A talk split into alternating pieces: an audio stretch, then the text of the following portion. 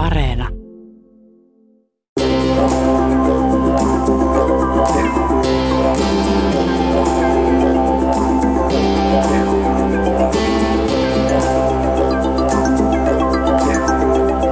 Saarnaajat. Usko on vahvaa, vauhti kovaa ja kansaa kaatuu monella mantereella, kun menestysteologit saarnaavat. Kaava, jossa karismaattisten julkisten henkilöpalvonta sekoitetaan iloisesti uskonnollisiin rituaaleihin, näyttää maailmalla houkuttavan ja koukuttavan. Onko raamatusta tulossa vain aikakautensa tuote ja kuinka pitkä matka on saarnaajasta saatanaan? Saarnaaneet pyhiä vai pahoja asiantuntijavieraana on tohtori ja kulttitutkija ja Israelin ystävät ryn toiminnanjohtaja Ilkka Vakkuri. Minun nimi on Raimo Tyykiluoto. Tässä jaksossa käsitellään Joel Austinia. Joel Austinin isä oli baptistipastori John Austin, joka perusti Lakewood-kirkon vuonna 1959 ja hoiti sitä kuolemansa asti vuoteen 1999. Joel Osteen peri ensin isänsä karisman ja tavat myöhemmin isänsä kuoltua myös Lakewoodin kirkon. Isä ei kuitenkaan toivonut pojastaan pastoria, mutta toisin kävi. Isä kuoli kuusi päivää Joelin ensimmäisen saarnan jälkeen.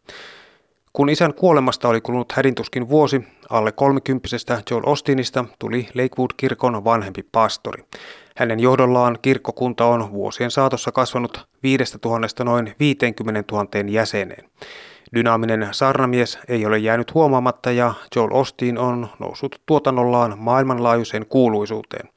Muun muassa yhdysvaltalainen arvostettu entinen, mutta aikanaan ensimmäinen naispuolinen uutisankkuri Barbara Walters on nimittänyt Joel Austinia yhdeksi kiehtovimmista ihmisistä.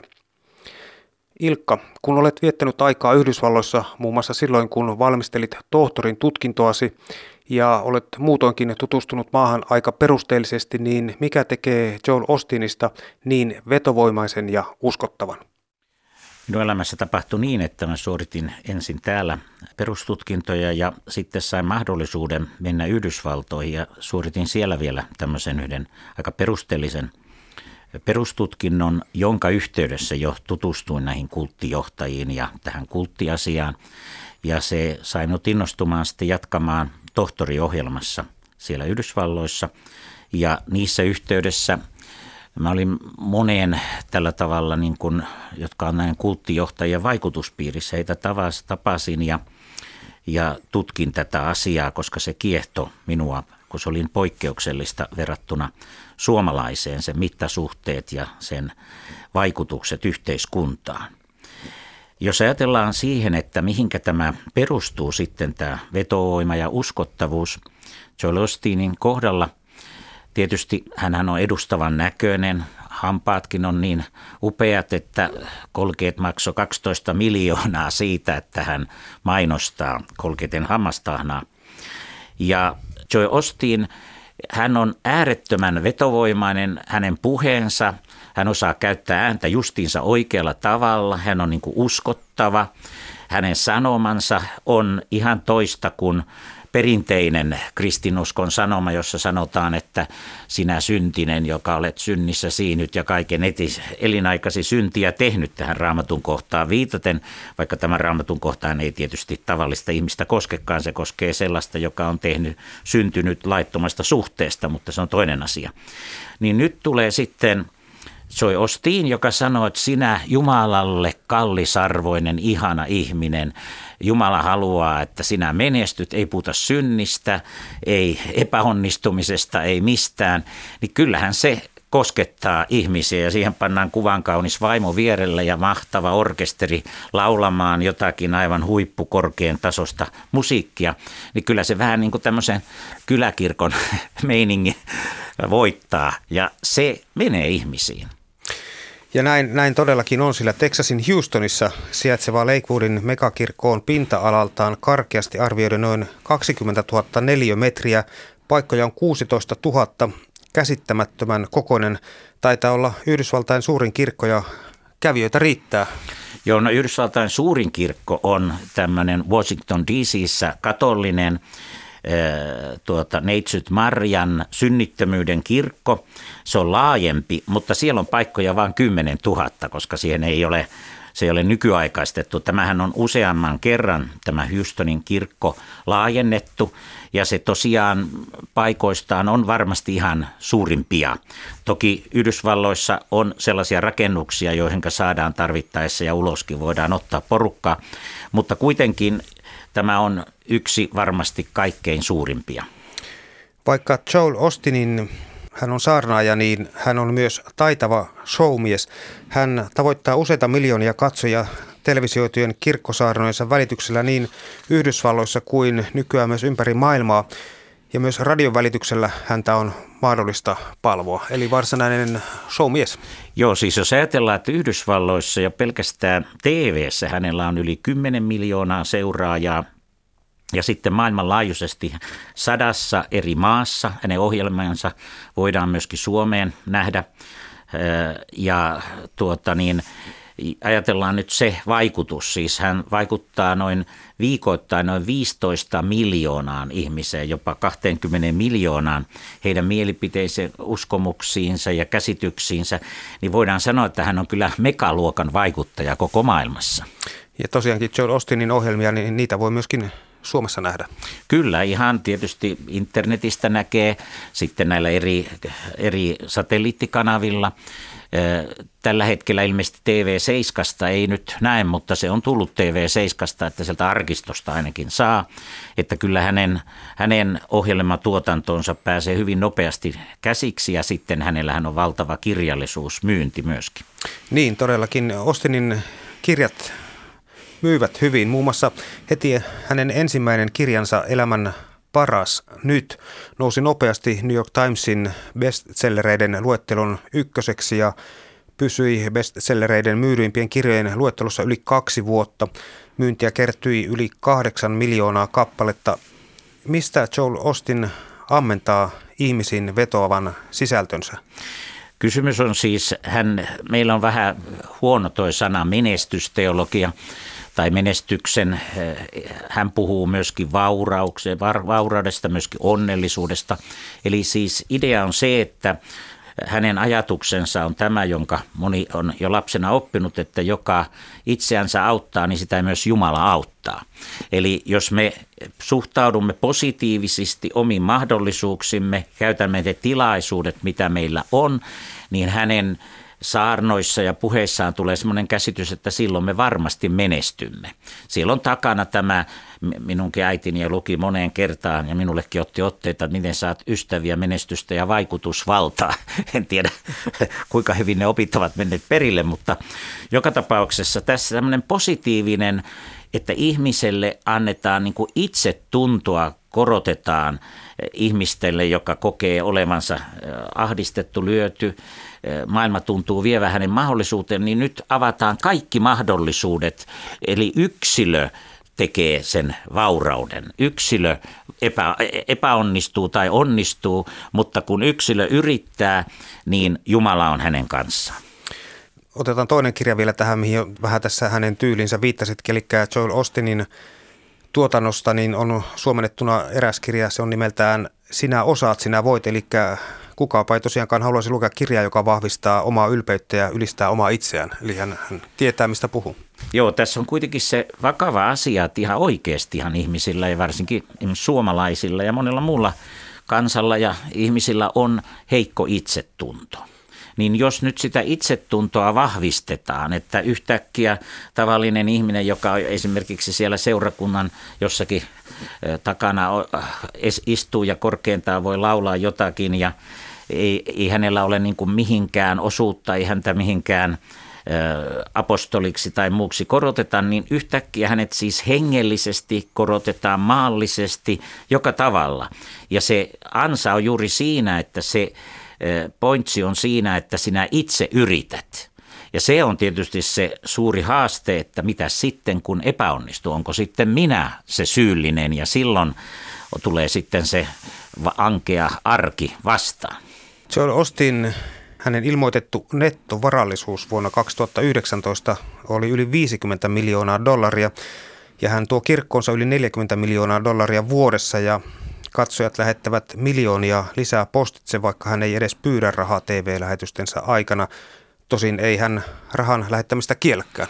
Joo, tämä on itsestään selvä. Siis Joy Osteen juuri sen takia, hän oli 17 vuotta isänsä apuna hän ei itse saarnannut, mutta hän sinä aikana näki sen, että kritiikki TV-evankelistoja kohtaan hyvin suuresti oli sitä, että he keräävät rahaa. Ja niin hän kehitti tällaisen systeemin, jossa hän ei suoranaisesti pyydä ollenkaan rahaa. Eikä hän sano, että tämä hänen menestysteologinsa, hän sanoi, että siinä ei ole raha pääasia, vaan ihmisen itsetunnon kohettaminen ja tämmöinen onnellisuus ja muu menestyminen – sen ohessa. Sitten toisessa hän sanoi, että kyllä siihen rahakin kuuluu. Mutta se, tämä, se on niin kuin tämmöinen taktiikka, jolla hän itse asiassa saa monta kertaa enemmän rahaa. Ja ajatelkaa nyt, mistä summista puhutaan. Jos Suomessa on muutama sata koolla ja 10 euroa, korkeintaan 20 euroa ihmiset laittaa viikossa, niin nyt puhutaan 20-15 miljoonasta ihmisestä, jos ne laittaa 10 euroa, niin se on jo hirveä summa. Jos laittaa 100 euroa vuodessa, ne 1000 euroa, niin me ymmärrämme, miten valtavista summista on. Ja ne eivät siis näy näissä kirjanpidoissa välttämättä ollenkaan, koska näistä ohjataan eri kautta, eri systeemien kautta niin, että ne eivät näy tämän Ostiinin kirkonvaroissa. Ja samoin tästä kirjatuotosta, niin sekin on monimutkainen vyyhti, että he takaavat maksimi hyödyn ja ma- ma- olemattomat verot. Se on tämä, kun kirkossa toimii kirkon kautta tämmöisen hengellisen yhteisön kautta tai joku tämmöisen yleishyödyllisen, ei tarvitse maksaa veroja. Ja kun oman palkkansakin sopivasti junailee, niin pääsee aivan minimiveroilla. Ja Amerikassa on sellainen systeemi, että jos antaa hyvän tekeväisyyteen tai seurakunnalle eh, tuota tietyn rahan, niin sen saa vähentää verotuksessa. Käytännössä ei tarvitse maksaa veroja. Ostinit omistivat ainakin taanoin Houstonin esikaupunkialueella lähes kuuden hehtaarin omalla tontilla sijaitsevan noin 600 neliöisen kodin.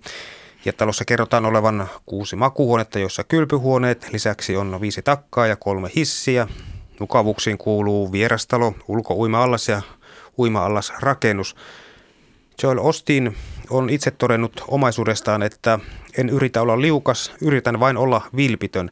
En usko, että siinä on jotain vikaa, jos meillä on mukava asunto ja olemme siunattuja. Kaikkea tällainen vilpittömyys ei kuitenkaan vakuuta ja Joel Ostin on myös kiistelty henkilö. Miksi? No tämä on tietysti, ongelma on tietysti siinä, että jos liike-elämässä filmitähdet rikastuu ja liike-elämän johto ja ihmiset rikastuu, niin näin maallisessa mielessä, mutta kun tässä hengellisessä puolessa ainakin kristinuskossa ja oikeastaan varmaan melkein kaikissa uskonnoissa on sellainen ajatus, että nämä hengenmiesten ei pitäisi olla rikkaita, vaan, vaan hengellisesti rikkaita ainoastaan, ei maallisesti rikkaita. Heidän pitäisi olla esimerkkinä semmoisesta nöyrästä, kuuliaisesta ihmisestä ja, ja heidän pitäisi samaistua niihin köyhiin ihmisiin, joita heidän joukossaan on. Niin tällainen aiheuttaa valtavasti ristiriitaa. Sitten Joy Osteen on erittäin taitava siinä, että hän eri, hän ei niin kuin sitoudu mihinkään poliittiseen ryhmään, mutta hän luikertelee jokaisen ryhmän ja poliittisen tahon ja toimenpiteiden ja ihmissuhteiden viidakossa juuri tätä, miten saa ystäviä menestysvaikutusvaltaa niin, että hän on aina voittaja. Ja tämä aiheuttaa tietysti ristiriitaa. Ihmiset rupeaa kyselemään hänen toimintaansa rahan suhteen, ideologian suhteen, koska hänellä ei tunnu olevan mitään ideologiaa. Hänelle käy ihan kaikki. Esimerkiksi Yhdysvaltain presidentin vaaleissa, kun oli oli tuota mormoni ehdolla, niin hän sanoi, että joo, että kyllä mormonikin on kristitty, eikä hän tuntenut mormoneista, sanoi itsekin, että hän tuntenut mitään. Lisäksi aina silloin, kun tulee raamatun tuntemus niin äh, esille, niin Joel Osteen on yleensä osoittautunut, että hän tunne raamattua juurikaan, eikä hän väitäkään tuntevansa. Mutta jos saarnamies ei tunne sitä, mihinkä niin kuin tämä joukko, joka häntä tukee, viiteryhmä, periaatteessa odollyttää hänen kuuluvan tai osaavan sen raamatun, niin kyllä siitä melkoinen ristiriita syntyy. Niin, tohtori ja kulttitutkija Ilkka Vakkuri, Joel Ostiin, häntä kritisoidaan erityisesti menestyksen evankeliumista. Mennään vähän tarkemmin tähän, että mikä se nyt sitten oikein on. Hän varmaan tuntee menestyksen, mutta evankeliumista ei ole niinkään varmaa. Niin, siis se tilanne on se, että nämähän on tämmöisiä määritelmäkysymyksiä. Joel Ostiin määrittelee sen vaurauden tai onnellisuuden tai tämmöisen kokonaisvaltaisen menestyksen ideologiaksi. Hän ymmärtää sen niin, hänen opetuksensa, että ihmisiä on lyöty riittävän kauan. Mä otan tästä nyt lainauksen, jos sopii, mitä hän opettaa. Kun vartuin, paholainen oli syy, miksi minulla oli päänsärky. Tai paholainen oli syy, miksi vihastuin tänään. Syytimme aina pahaa. Luulen tänään, että sanon vihollinen haluan tehdä siitä laajemman, sitä vihollisesta. Joskus vihollinen voi olla oma ajatu, omissa ajatuksissamme. Olemme kouluttaneet itsemme väärällä tavalla. Tai vihollinen voi olla oma äh, kurinalaisuutemme. Jotkut ihmiset saarnaavat helvettiä, kun olisit jo menossa sinne. Ja minulle evankelimi tarkoittaa hyvää uutista. Haluan mieluummin sanoa, että Jumala on armon Jumala, joten luulen, että ihmiset jo tietävät, mitä he tekevät väärin, ja uskon varmasti helvettiin. Mutta minulle, kun näen tuhansia ihmisiä edessäni, että minun tehtäväni ei tule vaan sanomaan, te kaverit olette kauheat, että menette helvettiin. Sanoisin mieluummin, että Jumala on armon Jumala, sinun on elettävä tottelevainen elämä, mutta jokaisesta tekemästä virheestä on olemassa armo ja uskon, että voimme tehdä paremmin. Kyllähän tällainen tietenkin, mitä syntisempi, sitä paremminhan se vetoaa. Ja se on hyvin ihan oikeasti, jos mä veikkaan, jos kuulijatkin rupes kuuntelemaan jo asti saarnoja, niin siellä rupesi aika moni ihastumaan. Mm. Hän on ammattilainen, ihan huippuammattina, ihan maailman parhaita saarnamiehiä, tai siis puhujia ylipäänsä, että häntä ihaillaan puheet. Ja se, että hän hänellä ei ole koulutusta, siis hän on lukion käynyt, mutta sen jälkeen hänen opintonsa on niin usein näillä kulttisaarnailla, niin ne on tyrehtyneet, he jos loppututkintoa saanut, ei mitään pappistutkintoa, mitään hän ei ole saanut aikaiseksi, mutta hän osaakin puhua kansan kielellä niin, että Matti ja Maija ymmärtää.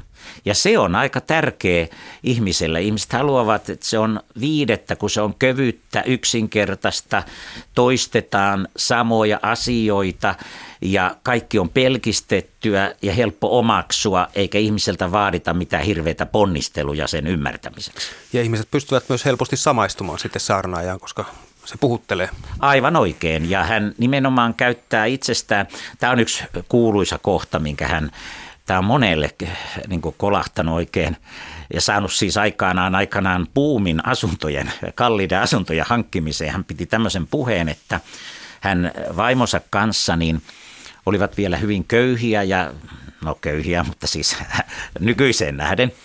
Ja he sitten saivat semmoisen näyn, että heidän pitää pystyä menemään eteenpäin ja haaveilivat semmoisesta miljoonaluokan hienosta talosta – ja niin he sitten menivät vaimonsa kanssa joka päivä sen talon portin taakse ja rukoilivat, että Jumala antaa heille sen talon. No he saivat sen talon sitten tietysti näillä tuloillansa, heillä on niin kuin kuulimme aika monenkin talo. Mutta sitten hän sanoo, sinä, jokainen teistä, katsotte nyt jonkun hienon talon – semmoinen unelmatalon, ei mitään vaatimattomaa, teidän unelmien täyttymyksen. Menette sen portille ja rukoilette, niin ennemmin tai myöhemmin Herra sen teille antaa, kun te ponnistelette. Siis kyllähän se kuulostaa hienolta sekin. Ainakin se luo toivoa ja antaa ehkä uskoakin. Mutta tietenkin tämä toinen puoli tässä, tässä menestyksen evankeliumissa on se, että siihen kuuluu, että mitä enemmän annat kolehtia, sitä enemmän Jumala sinua rakastaa. Että. Joo, no se on siis yleinen käytäntö näissä kaikissa sellaisissa, jossa niin kuin, niin kuin meidän luterilainen ja kreikkalaiskatolinen kirkko, niin ovat valtionkirkkoja, niin verotuksen kautta tavallaan tulee se pääasiassa se tulo. Mutta sitten, jos ei tämmöistä ole, niin, niin siellä täytyy kehittää tämmöisiä, että Jumala iloista antajaa, Herra rakastaa ja kaikkea, koska Kysymys on kuitenkin niin, että niillä rahoillahan se rahoitetaan niiltä ihmisiltä tulevilla rahoilla, mutta se surullinen puoli on, että tämmöiset liikkeet vetää paljon puoleensa köyhiä, matalapalkkaisia, sairaita, heikossa asemassa olevia. Ja nyt monesti käy niin, että he antavat lähes kaiken, mitä heillä ei olisikaan antaa. Ja koko Ostiinin kirkko tuli aikanaan kuuluisaksi sosiaalityöntekijöiden keskuudessa siellä, tuota, kun he tutkivat sen alueen ihmisiä, jotka ovat pudonneet sosiaalihuollon saavuttamattomiin. Ja todettiin, että ne oli monet tämän Joel Ostinin kirkon jäseniä, jotka olivat antaneet niin paljon, että heille ei ollut jäänyt enää mitään. Olivat tehneet konkurssia muuten, kun siinä sanotaan, että kun annat siis ei suoraan pyydetä rahaa, mutta sanotaan, että kun investoit vaikka niin näihin asioihin, niin Jumala siunaa sinua ja sinä saat moninkertaisesti takaisin. Ja tällaiset tietysti panee ihmiset, jotka ovat, se on vähän niin kuin lottoaminen tai jotain, mutta tässä lottoamisessa on se, että ei taida olla kukaan näistä saanut pääpalkintoa, että siinä vaan menee rahat eikä saa, ei ole mitään mahdollisuutta monellekaan saada sitä palkintoa. Ostinin karisma ja viestit, niin ne vetovat moniin ihmisiin mukaan lukien kuuluisuuksiin. Vuonna 1963 syntynyt Joel ja hänen kaunis vaimonsa Victoria keräävät paitsi katseita myös kymmeniä tuhansia faneja stadioneille ympäri Yhdysvaltoja niin sanottuihin toivon yön tapahtumiin. Joo, nämä on suuri merkitys näillä isoilla massatapahtumilla, koska näissä tarjotaan siis sitä menestystarinaa näille kuuluisuuksien, tietysti loistavia esiintymiä, huippulaulajia, eh, jotka jo sinänsä on vetovoimaisia, mutta – nyt se idea on se, että sinun ei tarvitse välttämättä itsekään menestyä, sinä voit olla osa menestystarinaa. Niinhän, niinhän nämä filmitähdet ja tämmöiset, joita fanitetaan, niin niinhän ihmiset kokevat, että he osaa sitä menestystarinaa. Ja silloin he ovat jo itsekin jollain lailla menestyneet. Se ikävä asia on, etteihän se paljon sitten lauta, jos te näette menestyviä, jos itsellä sitten tulee konkurssi tai todellinen ahdinko. Ja jos silloin tulee viheekin siitä, että sä olet itse syypää ongelmiin, sä et ollut tarpeeksi usko, uskovainen, sä et ole tarpeeksi kamppailu sen menestyksen puolesta ja niin edespäin. Kritiikki on kuulunut myös siitä, että Joel vaikuttaa enemmän motivoituneelta puhujalta ja showmieheltä kuin saarnaajalta. Joo, no se on tietysti varmasti totta. Jos te kuulijat kuuntelee tätä hänen näitä puheitaan, niin eihän niissä todellakaan ole mikään tämmöinen uskonnollinen sanoma mitenkään. Tämä on tämmöistä, miten saat ystäviä, menestystä, vaikutusvaltaa. Ne on, ne on hyvin tämmöistä amerikkalaista positivismia tulvillaan. Eli, eli se on enemmänkin tämmöistä maallista filosofiaa ja, ja tämmöistä käytännön rohkaisua äh, kuin mitään hengellistä. Siis eihän raamatusta nyt tämmöistä. Raamattu ei ole kauhean kiva kirja siinä, jos hakee vaan pelkkää positiivisia asioita. Siellä on paljon, oikeastaan hyvin paljon tämmöistä ikävää asiaa ja ja ei, ei, sen takia monetkin näistä ovat juuri ihmisiä, jotka ei jaksa araamattua esimerkiksi lukea, mutta he jaksavat kuulla Joel Ostinia, joka, joka valovoimaisesti selittää asiat tavallaan uudella tavalla. Ei tarvitse sitä ikäviä asioita ja murheita ajatella. Kerrankin saa olla vähän aikaa onnensa kukkuloilla. Ja sanotaan, että Ostin ei saarna pyhästä kolminaisuudesta, vaan epäpyhästä kolminaisuudesta, mä, minä itse ja minä. Tässä, että ymmärrämme, niin se minä ja hän suuntaa sen kuulijalle sinä tavallaan. Minä onkin sinä. Eli, eli hän puhuttelee suoraan ihmisiä ja, ja tämä on tietysti, totta kai se on itse keskeistä, mutta mutta sehän on semmoinen, että ihminen kyllä, ajatelkaa ihmistä, joka ei saa koskaan kenellekään kertoa omia asioitaan tai jolla on kauheasti epäonnistumista, niin kerrankin hän saa keskittyä, että hän voi ollakin sankari tai ainakin osa sankaritarinaa. Osa menestysnäytelmää, osa menestys, menestyskertomusta. No tästä kaikesta huolimatta ja tästä kaikesta nimenomaan johtuen, niin Lakewoodin kirkko kasvaa kasvamistaan Nyt kirkon omistamissa tiloissa toimi aiemmin ammattilaiskoripalloseura Houston Rocketsin peliareena. Siellä ovat esiintyneet myös vuosikymmenten kuuluisimmat bändit ja artistit, The Foo, Kiss, Queen, Michael Jackson, Aerosmith, muutamia mainitakseni ja nyt sitten Joel Austin. Joo, tämäkin, tälläkin on hirmuisen suuri imako merkitys. Eli kun ajattelette, näitä on, nämä on ihan megaluokan kuuluisuuksia, jotka tässä äsken mainittiin, niin tavallaan se tarina on nyt taas, nämä ihmiset liitetään mega julkisten tarinaan. Tavallaan vihje on, että Joel Osteen on yksi heistä. Tavallaan ainakin hänen kannattajilleen hän varmastikin on. Ja Lakewoodin megakirkossa ohitetaan siis synnyt ja kaikki ovat yhtä puhtaita antamaan 10 prosenttia tai enemmän tuloistaan kirkolle, jossa Ostiin julistaa ilosanomaa, kuten olet matkalla kohti rikkauksia, ongelmasi ovat väliaikaisia, ahdinkosi on hellittämässä ja tulevaisuutesi on täynnä voittoja.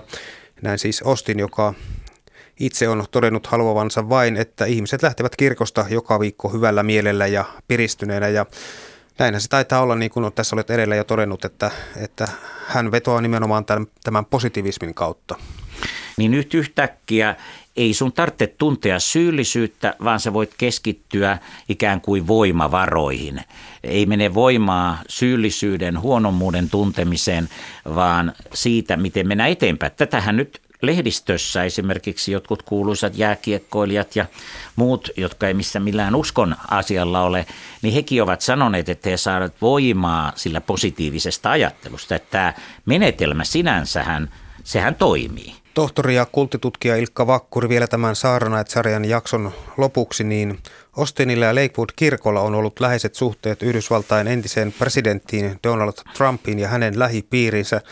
Ja tässä tullaan siihen, että millainen vaikutus Ostinin johtamalla kirkolla ja sen rahoilla on yhdysvaltalaisessa poliittisessa ja taloudellisessa järjestelmässä. Joo, tämä liittyy nyt laajempaan kysymykseen yleensäkin näiden kulttijohtajien asemalla ja rahatuksella ja muulla. He koko ajan varmistaa taustansa.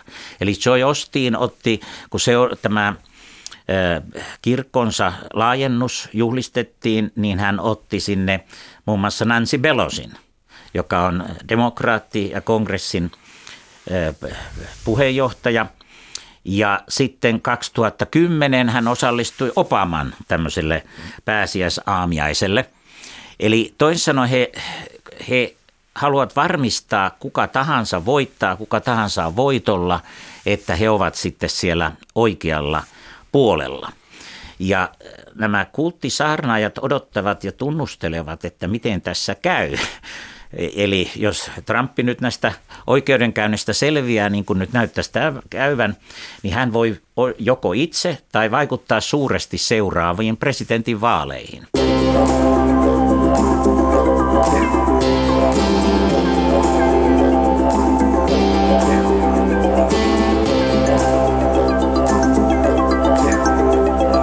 Saarnaajat.